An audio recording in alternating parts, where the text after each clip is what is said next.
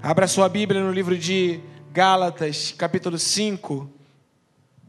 E nós vamos ler a partir do verso 22 até o verso 31, a palavra do nosso Deus em Gálatas, capítulo 5, a partir do verso 22 até o verso 31. Quero dar bom dia a todos, que Deus abençoe a sua vida. Amém? Parabéns a você que conseguiu vencer o poder da sua cama e veio aqui presencial, conseguiu vencer o poder do seu medo e veio aqui presencial, conseguiu vencer né, as muitas coisas que querem afastar você da comunhão e da igreja reunida e da Assembleia dos Santos, e você veio presencial. Que Deus abençoe você. Lembrando aos irmãos que nós estamos guardando o distanciamento, o uso da máscara ele é obrigatório. Nós estamos com um filtro Zepa no ar-condicionado, o entro que entra, entra, ele é filtrado. E, aliás, hoje o ar está entrando gelado. Eu estava ali que eu não estava aguentando. O Lúcio, queridos, ele senta na mesma direção que eu. E o Lúcio sua. E eu sou friorento. Ele bota esse ar, está saindo fumaça, queridos, ali, ó. Parece que aquele, aquela neve de Curitiba está chegando aqui, irmãos. É. Mas aí o ar que entra vem infiltrado e o ar está sendo renovado ali pelo exaustor. Então há uma preocupação. O álcool gel é uso obrigatório, leve isso a sério. Né? E também nós aferimos a temperatura para gerar segurança. Mas acima de tudo, quando acabar o culto, não vá para casa correndo, tenha um tempo de comunhão, converse. Né, dentro de um distanciamento social que é permitido, e assim a gente vai voltando à nossa, à nossa rotina em nome de Jesus. Amém, queridos? Parabéns, porque você venceu e está aqui, em nome de Jesus. Gálatas capítulo 4, versículo 22 em diante. Pois está escrito que Abraão teve dois filhos, um da escrava e outro da livre. O filho da escrava nasceu de modo natural mas o filho da livre mediante promessa.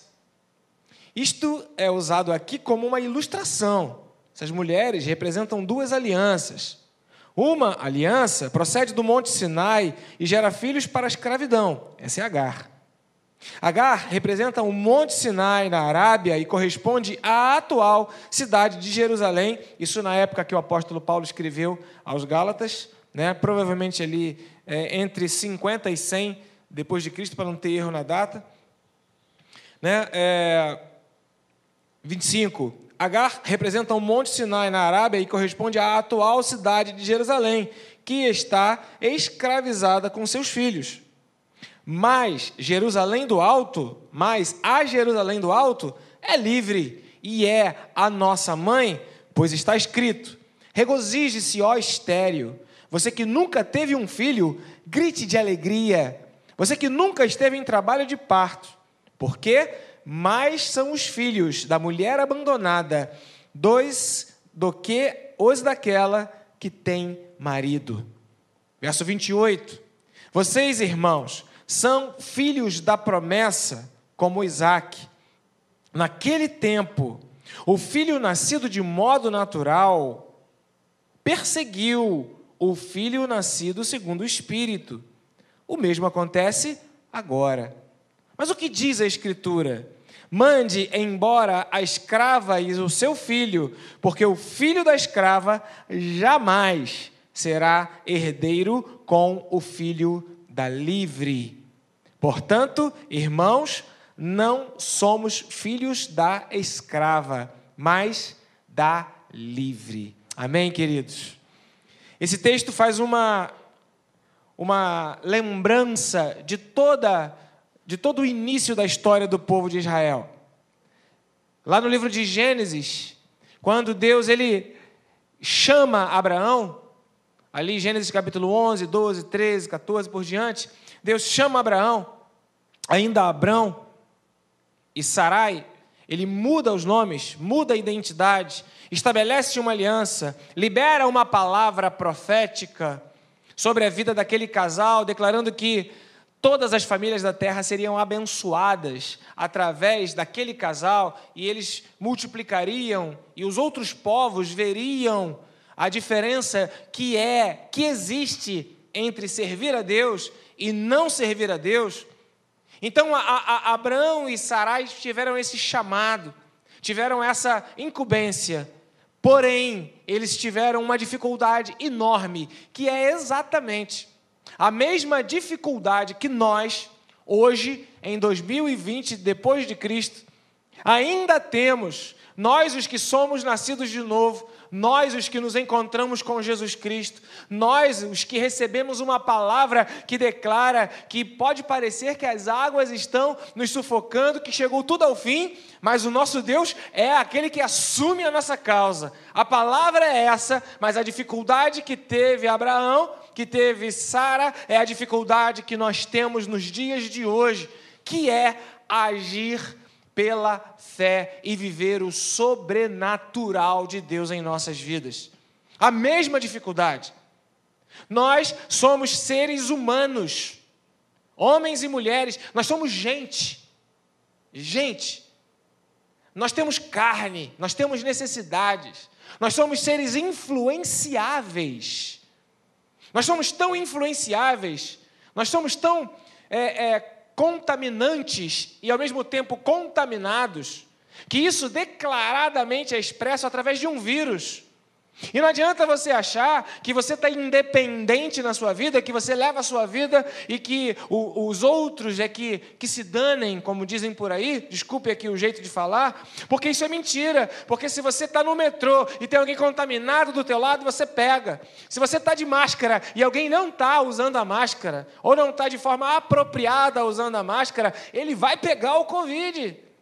Então não é uma, uma, uma, uma conexão desconexa não é uma vida é, é, isenta, não é uma, uma sociedade que cada um vive a sua vida. Não, não nascemos para viver sozinhos nem egoístas. Nós somos influenciados o tempo todo uns pelos outros. E isso é o nosso grande problema. A dificuldade que nós temos de vencer a influência daquilo que nos circunda, daquilo que nos rodeia e nos permitirmos viver apenas sob a influência de Deus. Fé é viver sob a influência de Deus. Apenas isso. Abraão então teve esse chamado, essa missão, esse, essa palavra profética sobre a vida dele, mas ele não acreditou. Eu quero começar a mensagem dessa manhã dizendo para você que você pode ter a palavra de Deus na sua vida. Sim, você pode ter a palavra de Deus na sua vida. Vejam, nós, hoje, aqui, agora, você aí assistindo, você estará recebendo a palavra de Deus sobre a sua vida agora mesmo. Se você acessar inúmeras igrejas, inúmeros mensageiros, inúmeros pregadores estão liberando a palavra de Deus na sua vida. É um pedaço do caminho a ser percorrido. É o início de um processo. Porém, essa palavra, como uma semente, se ela é lançada e ela não encontra um terreno fértil, ela morre. Se ela não encontra é, a, o terreno adequado, a, a, ela é sufocada pelos espinhos. Se ela não encontra profundidade na terra, ela resseca, ela não cresce. A palavra, ela é um processo inicial. Não adianta, não adianta você receber a palavra se você não, não crê e não vive. É disso que Abraão e Sara eles experimentaram e é isso que muitos de nós, servos do Deus Altíssimo, filhos do rei, servos de um pai que tem todo o poder, somos desafiados todos os dias da nossa vida. Quem vai nos influenciar? Então, no processo de Abraão e de Sara, eles não acreditaram na palavra de Deus. Tinham a palavra e não acreditaram. Receberam a palavra e não acreditaram. O nosso desafio é, ao receber a palavra, acreditar. Acreditar. Tudo começa com a sua fé, com acreditar. Portanto, eu quero pedir a você que ouça a palavra dessa manhã com boa vontade. Com boa vontade. Porque quando a gente tem boa vontade para ouvir, a gente já começa a ser é, capaz de acreditar um pouquinho mais. Às vezes, enquanto professor, eu estou dando aula e eu percebo claramente alguns alunos que estão ali não para acreditar no que o professor que está ensinando fala, mas para desafiar, para julgar, para criticar, para achar erro, né? Em didática, a gente sabe que isso é, é um dos papéis do professor, provocar o aluno ao conhecimento, mas às vezes o aluno entende isso de uma forma né, é, um pouco distorcida e ele fica ali querendo provocar o professor, querendo desafiar aquele conhecimento que está sendo passado, dizendo não está errado, não, não pode ser isso, não. Então é má vontade para ouvir. E se você tiver má vontade para ouvir a palavra do Senhor, ela será liberada mas a sua má vontade vai atrapalhar o processo de Deus na sua vida. Então diga assim, ó, eu vou ter boa vontade para ouvir a palavra do Senhor. Abraão e Sara receberam a palavra, tiveram má vontade para acreditar e foram tentar resolver o problema por si só. À época, Abraão, então, em conluio, em acordo com a sua esposa, pega uma serva chamada Agar e ele fala: Bom, vai ser daqui que Deus vai fazer as coisas. Porque o Deus que disse que iria dar um filho para mim e queria dar um filho para você, Sara, está demorando muito. Eu sou muito velho, você é muito velha, nós não vamos conseguir. Vamos dar o nosso jeito, vamos fazer da nossa forma, vamos fazer do jeito que a gente sabe fazer. Vamos entrar no modo natural, porque o modo promessa está demorando muito. Vamos entrar no modo eu resolvo, porque o modo esperar está demorando muito. Vamos entrar no modo Deus me capacitou e eu vou resolver do meu jeito para que a coisa aconteça, porque do modo ficar aguardando com paciência no Senhor e Ele se inclinará para mim, está tá, tá demorando demais. E aí o modo natural foi acionado e o modo promessa foi colocado de lado. Não há como viver no modo promessa se você continua agindo no modo natural. Ou você vive no modo natural, lutando as suas lutas com as suas forças, lutando as suas lutas com as suas habilidades, com as ferramentas que o modo natural lhe oferece, e são muitas. O modo natural lhe fornece cursos, subsídios, habilidades, ferramentas de treinamento, o modo natural lhe oferece teorias, lhe oferece é, é, todo um embasamento para que você possa caminhar e ir guiando a sua própria vida de maneira natural. E o modo natural, quando ele é acionado, ele traz para você responsabilidade. Isso é bom. O modo natural, quando acionado, traz para você é, trabalho e serviço. E isso é bom. Quem trabalha não alcança. O modo natural, quando acionado, traz para você disciplina. Acorda cedo, dorme tarde, trabalha muito, come menos, emagrece, faz exercício, vai ao médico, cuida da saúde, é cuidadoso com as palavras. O modo natural, ele vai trazer benefícios muito visíveis, porém naturais. Já o modo da promessa é um modo complicado porque ao mesmo tempo ele nos joga numa, numa dificuldade enorme, que talvez seja um dos maiores desafios de fé que cada um de nós precisará experimentar na nossa caminhada com Deus, se quisermos viver o modo promessa, que é esperar com paciência pelo Senhor até que Ele se incline para mim. Esperar ou agir? Modo promessa ou modo natural? Deixar Deus revelar o seu poder e a sua maravilha e o seu milagre na minha vida? Ou agir de maneira é, onde eu verei os resultados, onde eu realizarei a obra, onde é, com aquilo que Deus me deu, eu darei conta para chegar onde eu quero chegar. Essa é a maior crise que cada um de nós experimenta, porque em algum momento das nossas vidas, se não agirmos, nada acontece. Porém, se nós agirmos de forma natural, nunca alcançaremos a promessa do Senhor.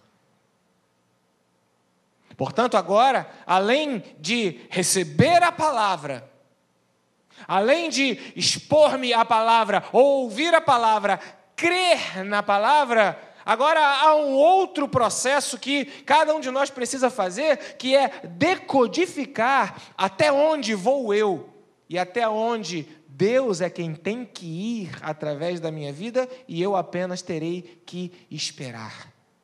Até onde eu vou colocar as mãos para realizar a obra, até onde eu tenho que fazer as coisas acontecerem, e agora, até onde eu terei que aguardar com paciência pelo Senhor e esperar que o próprio Deus realize a obra dele na minha vida. O que eu estou fazendo é a vontade do Senhor? O benefício que eu estou recebendo por aquilo que eu fiz é da vontade do Senhor? Porque quando Abraão e Sara tiveram, através de Agar, aquele menino Ismael, foi uma alegria. O neném nasceu. A palavra de Deus, agora, segundo eles, e segundo a sua visão natural, ela tinha acontecido, a bênção chegou, eu estou vendo, está aqui o meu filho, a promessa de Deus vai se cumprir nele, mas como? Como que um Deus da promessa prometeu alguma coisa, disse que seria de um jeito, falou que faria de uma forma, e porque ele demorou, alguém que recebeu essa palavra vai lá, muda o formato de Deus e agora diz: Não, Deus, não foi bem assim, vamos ajustar. E aí agora vai apresentando para Deus uma solução para um problema que o próprio Deus criou, e agora aquela alegria, ela, ela meio que mascara todo o processo sobrenatural e o modo natural prevalece. A grande certeza que nós precisamos ter é que o modo natural, ele acaba. Mas o modo promessa, ele é para sempre. Casamento no modo natural começa e acaba. Casamento no modo sobrenatural, no modo promessa, ele é até que a morte os separe. A alegria dentro de casa no modo natural é a base de presentes, é a base de subornos, é a base de boas vontades sendo realizadas, e isso esgota. Mas a família, dentro do modo promessa, é através da presença de um Deus que realiza milagres e maravilhas e coloca todas as coisas em ordem, porque Ele assume a nossa causa. É preciso saber que o modo natural, ele não vai andar junto com o modo espiritual. Por isso, lá em Gálatas, no capítulo seguinte, se você quiser ler, versículos, capítulo 5, verso 16 em diante, eu não vou ler esse texto, é a, é a sequência. A carta de Paulo aos Gálatas diz: vivam no espírito. Porque aí vocês vão entender o que, que é viver debaixo da promessa de Deus. Viva no espírito. Porque se você viver no modo carnal, a carne e o espírito militam contra si brigam entre si, e essa é a grande questão de ser crente hoje, em 2020, no mundo pandêmico. Crer ou não crer? Parafraseando aí o nosso autor do passado. Eis a questão. Crer ou não crer? Porque o modo natural me joga para uma vida natural, me aponta para uma terra natural, me aponta para aquilo que eu preciso, que eu quero, que eu dependo. Queridos, nós precisamos andar, nós precisamos de trabalho, nós precisamos de comida, nós precisamos de. de eu estava ali com frio, precisamos de. de nem todos, tava, é, é, precisamos de agasalho. Alguns não. Eu recebi uma mensagenzinha essa, essa, essa noite do zap, aquelas mensagens, de um camarada que tem uma casa com piscina em Curitiba. E ele, para entrar na piscina, ele quebrou uma, uma, um, pedaço, um tamanho de um dedo na borda da piscina de gelo.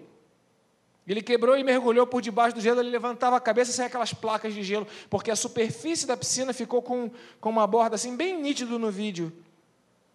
Eu não sei se é em Curitiba mesmo, porque não dá para identificar, mas ali quem repassou disse que era. É, mas eu vi aquele camarada entrando naquela piscina. Ele sente frio nenhum. Mas pessoas normais, como a maioria de nós aqui, quando sente frio, precisa de quê? De agasalho. Para chegar aqui, se você não mora aqui do outro lado da rua, como alguns privilegiados, você precisa de um ônibus, de um carro, de um Uber. Você precisa de transporte, você precisa de alimento. E a questão das nossas vidas é essa: é o que eu preciso agora.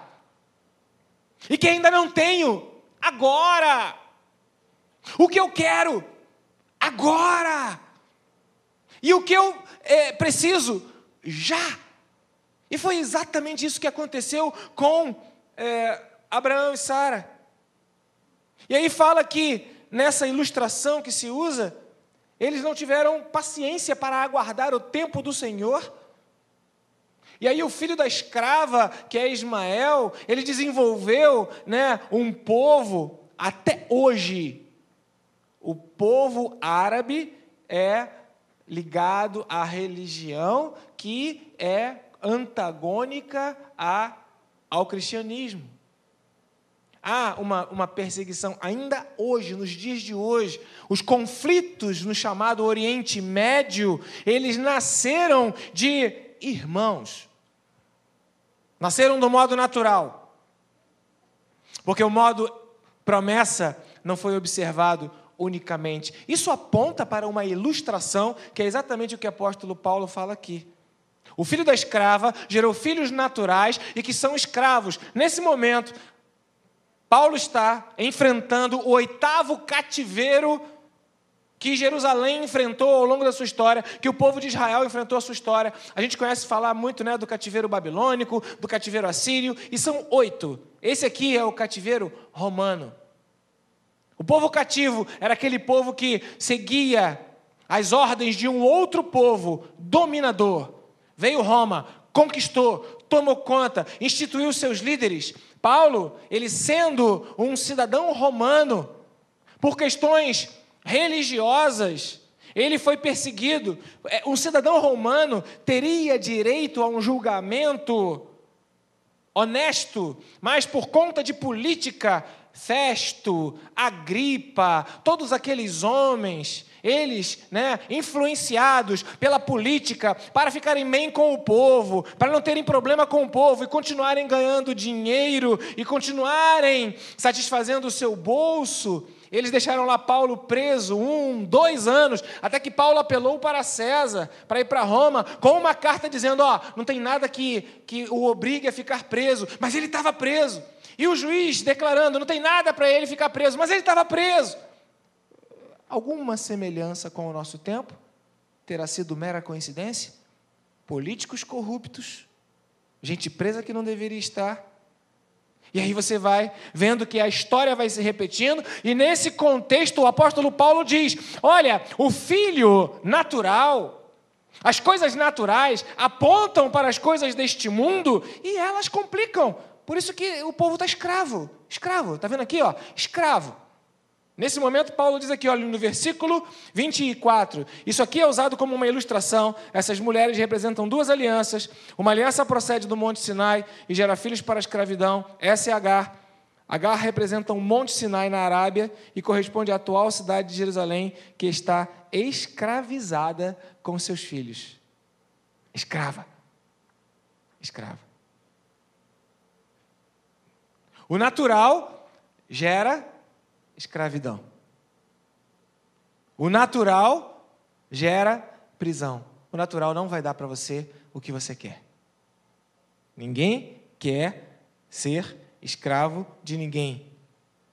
Verso 26 fala: Mas a Jerusalém do alto é livre. A Jerusalém do alto é livre. Amém, queridos? Agora, a fé que você tem para Deus é fundamentada na Jerusalém natural ou é fundamentada na Jerusalém do alto? Para que serve a sua fé? Para que você veio à igreja hoje? Você veio à igreja aqui hoje para quê, João? Para que você veio?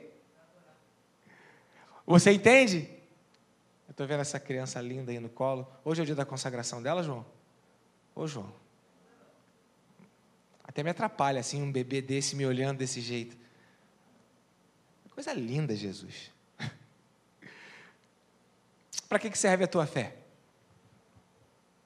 Para o modo natural ou para o modo promessa? Porque a Jerusalém natural é escrava e a Jerusalém do alto é livre. A grande questão que nós vivemos hoje, crer ou não crer, diz respeito é para onde você aponta a sua fé. Para que que você a usa? Para que que você a tem? Para que que ela serve? Para que que você serve a Deus? A resposta do João foi perfeita para adorar. Mas para que que você serve a Deus? Porque se você serve a Deus para viver no modo natural, e é essa uma questão que nós vamos enfrentar todos os dias, não só ovelhas, mas pastor, pastores, todos, todo mundo que é ser humano vai enfrentar todos os dias. É se vamos querer usar a nossa fé para o modo natural, para Jerusalém natural, aqui nasceu na Arábia, aqui nasceu através de Agar, aqui é escravizada. Então, o, o que Deus está falando é que você pode ter uma fé e ainda assim viver escravo, se sua fé for apenas para o modo natural. Você pode ter uma fé digna, verdadeira, genuína e acreditar mesmo mas apontar os recursos da sua fé, apontar a direção da sua fé para o modo natural, como Abraão e Sara fizeram apontando para Ismael, nós somos tentados hoje a apontar para o modo natural. Eu quero casar. Então a primeira moça, o primeiro rapaz, opa! Eu quero um emprego, eu preciso. Então a primeira, tudo bem, eu vou trabalhar aqui, né, de assessor aqui nesse ponto de venda de tráfego. Opa, Deus abençoou. Como assim? ah, mas eu estou orando por um emprego. Opa! Ah, mas eu quero resolver o meu problema. Deus abriu a porta. Amado irmão em Cristo Jesus, e você que está nos assistindo, não é toda porta que Deus abre. Satanás também sabe abrir portas. O nosso desafio é apontar a fé para aquilo que não é natural, porque as respostas virão. Samuel, é, Samuel não, é, Abraão e Sara tiveram Ismael, ele era uma resposta, mas não era de Deus. Ele era um filho, ele era uma, uma, uma, uma, uma bênção, mas não era o que Deus tinha planejado. Você consegue captar o que está sendo liberado sobre a sua vida nessa manhã? Quais portas você quer entrar? Indicam para onde você aponta a sua fé. E como você entra nelas, de que maneira você entra nelas, indica se Deus está nelas ou não. Nem toda porta, nem toda bênção, nem toda resposta, nem toda solução estará conectada com a Jerusalém do alto, que é livre. Haverá saídas, haverá respostas e haverá processos que você precisará para viver no modo promessa, dizer: desse jeito eu não quero. Dessa forma, para mim não serve. Crer ou não crer. Essa é a questão. Porque o modo natural, ele traz respostas, traz soluções, ele traz aquilo que nós queremos que aconteça. E como é bom quando alguma coisa acontece. Como é bom quando as coisas que nós queremos que aconteçam, elas venham para as nossas vidas. Não é? Todo mundo não gosta quando aquilo que você espera que aconteça acontece? Não é isso? Não é bom? Olha, eu, eu quero isso, eu consigo. Olha, eu quero aquilo, eu consigo. É bom. E aí a relação com Deus, ela passa a ser fundamentada nesse modo natural, onde as coisas que acontecem passam a representar, para mim, as bênçãos de Deus. E eu me esqueço da Jerusalém do Alto, que ela é livre. E eu esqueço que eu sou o filho da promessa. Eu não sou o filho da escrava. Eu não nasci para viver na Jerusalém terrestre. Eu nasci para viver na Jerusalém do alto. Amados, como é difícil pregar vida eterna num mundo que ignora o céu. Como é quase impossível pregar vida eterna para uma igreja que não valoriza a eternidade, mas que pensa apenas no mundo natural. É uma crise que todos os dias, qualquer um que prega a palavra e entende o que a palavra aponta, sente e tem. Porque o que o mundo quer, o que o povo da igreja quer, pode ser bem diferente do que Deus quer. E essa tensão e essa crise, ela se mistura como uma espécie de descontentamento, de insatisfação, de raiva. Eu estou na igreja, eu vou aos cultos, eu dou o dízimo e estou passando por isso. Ah. Eu faço tudo direitinho, eu uso máscara, eu lavo as mãos e peguei Covid. Eu cozinho, passo, lavo, e meu casamento está ruim. Eu trabalho, eu faço o que eu posso, e minha mulher nunca está satisfeita. Eu saio da frente do meu marido, mas ele sempre quer que eu saia de novo. Hoje de manhã, queridos, eu vou contar uma particularidade de uma experiência interna.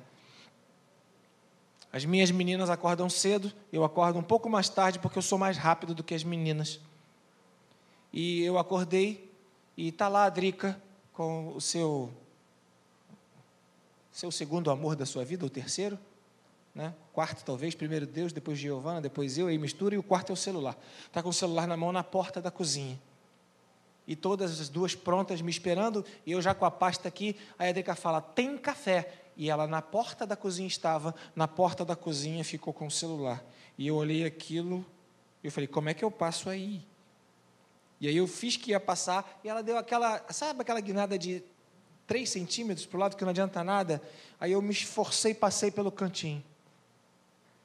Aí eu peguei o café, estou tomando café, e lembrei que eu estou tomando remédios por causa da minha boca, é, antibiótico, clavolin, decadron, agora estou indo tomar aquela coisa do estômago, omeprazol. Eu falei, de manhã eu vou ter que tomar um omeprazol. Aí eu saí da cozinha e me deparo com a Drica na porta. Eu falei: Você pode me dar licença que você parou na porta? Eu queria passar. Agiliza se você sair da frente. E ela, queridos, saiu da frente para exatamente o lado, na frente ainda de onde eu iria. Eu falei: Você ainda continua na minha frente.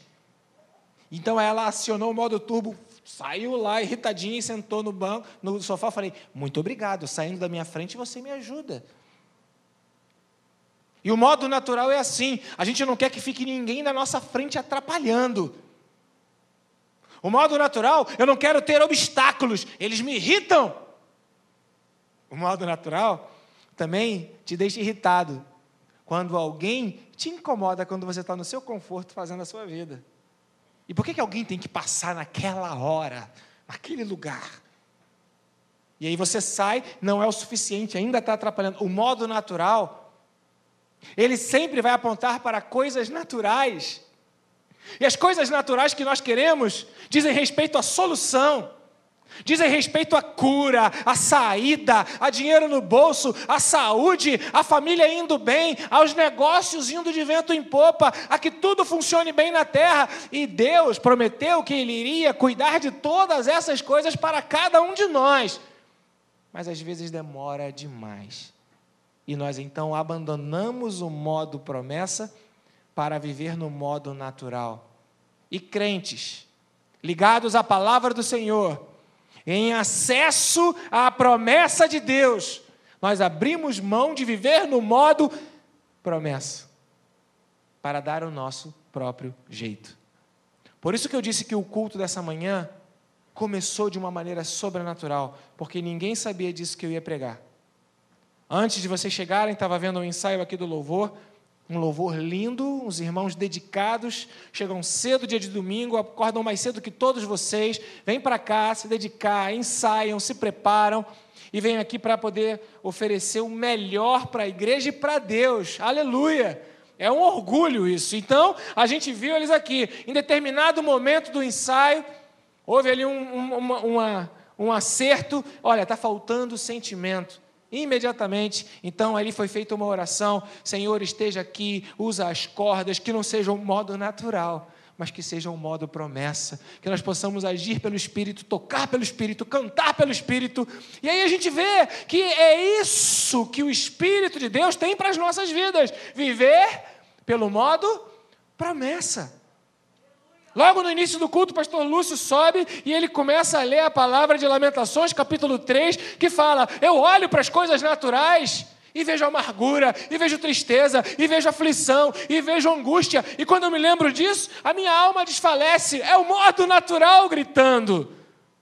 E aí, na sequência, no verso 24 de Lamentações de Jeremias 3, ele lê: Mas lembro-me também disso, as misericórdias do Senhor são a causa de não sermos consumidos. Na NVI, a minha Bíblia diz: elas são inesgotáveis. As misericórdias do Senhor são inesgotáveis. E aí então, o modo promessa, ele aponta, não vive apenas pelo aquilo que é natural. Porque o natural, ele vai te derrubar, ele vai te destruir, ele vai te jogar para o buraco, ele vai te jogar para as lamentações.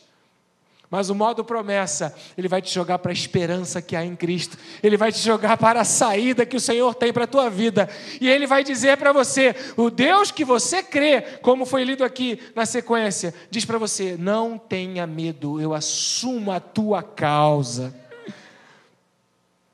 A grande questão é crer ou não crer. Não é papel do pregador, do pastor, da igreja Liberar fé sobre o seu coração. A própria Bíblia indica: a fé vem pelo ouvir. É um esforço, é uma natureza nossa. Nós é que buscamos a fé. Eu louvo a Deus porque você hoje foi corajoso, venceu a sua cama, venceu o tempo frio, venceu o medo do Covid e está vencendo e está aqui o que? Lutando pela sua fé. Glória a Deus, parabéns pela sua vida. Parabéns a você que está em casa, que tem alguma dificuldade, que não pode, que está se preservando por algum motivo é, é, é, que você entende que precisa ficar aí. Parabéns! Porque você está acessado, você está conectado, você está funcionando no chat, funcione mesmo. Diga aí o seu nome, diga quem você é, dê o seu like, faça inscrição no canal, comunique-se com seus irmãos, peça oração, enfim. Parabéns àqueles que estão lutando pela sua fé, porque é o tempo de lutarmos por aquilo que cremos. Porque se formos confiar nas informações que o mundo nos dá, que a sociedade nos dá, que a conexão que temos com pessoas desconhecidas, as que andam no metrô, as que andam no avião com a gente, as que estão no meio da rua, as que estão nos caixas de supermercado, de farmácia, aquelas pessoas que estão conectadas e que compõem a nossa sociedade. Se nós formos nos conectar às informações que vêm delas, nós não seremos cheios da fé e seremos conectados ao modo natural.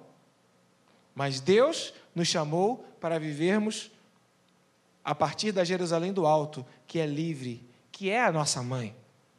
Por isso está escrito: Sara, se alegra. Você nunca teve filho? Se alegra, porque você nem imagina, tem muito mais coisas separadas de Deus para a tua vida do que o modo natural pode te dar. Alegres, estéreo, que nunca teve filhos, grite de alegria, pois muitos são, muitos, pois mais são os filhos da mulher abandonada do que aquela que tem marido. Está falando da Jerusalém do Alto, está falando de uma mulher.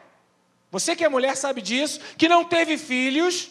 Nessa época, culturalmente, Havia, sim, um, um, contexto de, de fertilidade. A mulher queria ter filhos, queria gerar filhos. Esse contexto foi sendo quebrado culturalmente ao longo do tempo. Mas nessa época aqui, era muito importante para uma mulher ter filhos. Ainda hoje, muitos desses resquícios culturais ainda chegam às nossas mulheres que querem ter filhos. E quando não têm, se sentem tolhidas, impedidas, frustradas, por que não? E aí então Deus fala: não é o natural, é o sobrenatural. Então você que não teve filhos, não fique triste, não se entristeça, não se aborreça, alegre-se, porque muito mais do que as coisas naturais que você quer, Existem as coisas espirituais que são liberadas da parte de Deus sobre a tua vida. Isso serve para a mulher estéril, isso serve para o homem estéril, isso serve para quem tem saúde, isso serve para quem está doente. E eu louvo a Deus, porque nós temos um testemunho vivo de alguém que está passando pelo vale da sombra da morte, aqui, hoje, agora, e está de pé para glorificar a Deus. Está ali a Leila Miquelino, que está sofrendo um câncer, está fazendo tratamento. Pode aplaudir ao Senhor, pode aplaudir, pode aplaudir e está ali para a glória de Deus, dizendo: Ó oh morte, onde está a tua vitória?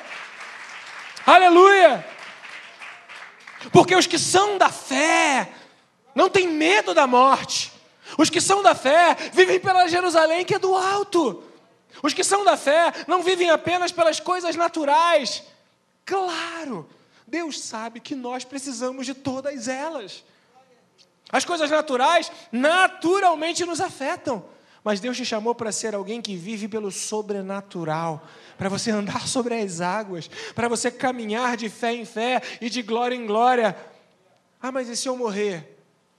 Como Esther disse: se morrer, morri.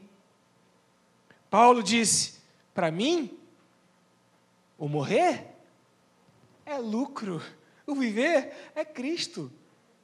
A fé que aponta para a vida eterna nos tira o medo da morte, nos afasta do medo desta vida, nos desconecta das coisas que são naturais e que todo mundo quer. E a influência do mundo nas nossas vidas, ela muda. Porque aí acontece um processo louco de Deus, que vem para confundir as coisas do mundo. O que todo mundo quer eles lutam para ter, mas a bênção do Senhor enriquece, mas não acrescenta dores. O mundo se mata de trabalhar para conseguir as coisas que deseja, anseia, mas aos seus amados ele dá enquanto eles dormem. O mundo fica correndo atrás do vento, se esfolando dia após dia para alcançar o que quer, mas os que esperam no Senhor renovam as suas forças. Você é filho de Deus. E eu quero encerrar com isso.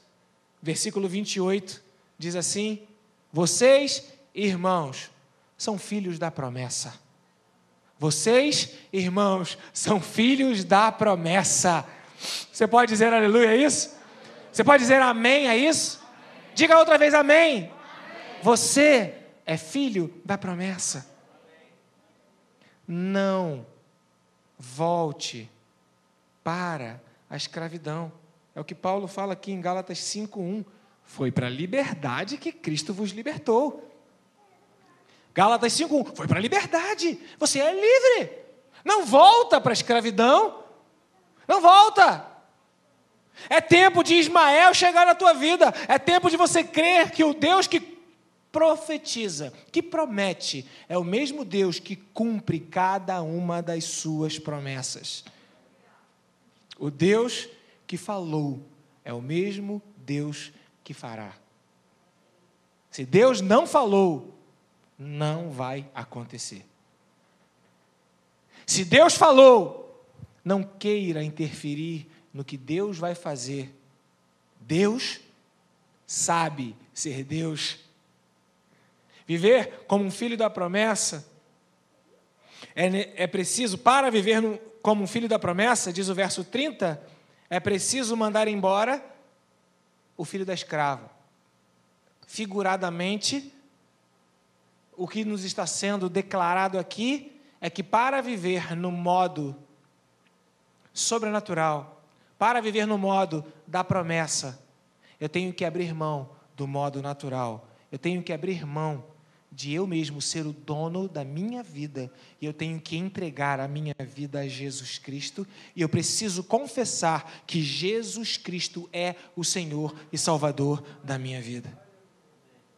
A minha palavra para você que está aqui hoje e você que está me ouvindo, entrega o teu caminho ao Senhor. Confessa que Jesus Cristo é o Senhor da sua vida. Reconheça-o em todos os seus caminhos. Se não está vendo Deus no seu caminho, para, opa, opa, eu não estou reconhecendo Deus aqui, então eu não vou fazer. Reconheça Deus onde você está, reconheça Deus no lugar que você está, e o território é importante. Mudanças são significativas, território é importante. A Jerusalém natural tem endereço físico, mas a Jerusalém do alto também tem. Ou seja, o local, a, a, o local físico onde nós estamos aponta se estamos vivendo pela fé ou se estamos vivendo no modo natural. Talvez você precise de mudanças. E essas mudanças fazem parte de um processo, de um pacote que você pode fazer.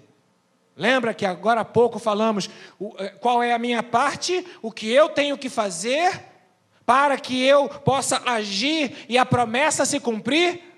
Então, o apóstolo Paulo ele vem falando: você é livre. Então não volte para os rudimentos deste mundo, preocupado com o prazer da carne, preocupado com as coisas que todos se preocupam, ocupados em viver com uma bandeira, com uma, uma palavra que está na moda, com uma militância natural.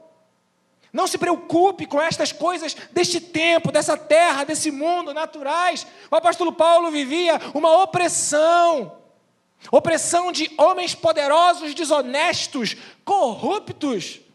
Se você ler o livro de Atos, você vai ver que houve um conluio entre dois líderes políticos para que deixassem Paulo preso para agradar o povo, para tomar dinheiro do povo. Nada mudou.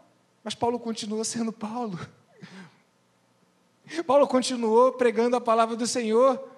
Ele estava preso. Estava não, porque ele tinha os seus olhos na Jerusalém do Alto. Ele escrevia cartas. E hoje nós temos inúmeras cartas de Paulo. Porque um dia ele passou por aquilo. E aí ele escreve lá em Romanos, né? Todas as coisas cooperam para o bem daqueles que vivem com os olhos na Jerusalém lá do alto, daqueles que amam a Deus. Todas as coisas. Por isso que a nossa fé, ela representa uma espécie de loucura, porque pode estar tudo, tudo visivelmente, humanamente, naturalmente caindo aos pedaços, e você abre os olhos e fala: Eu sei que meu redentor vive.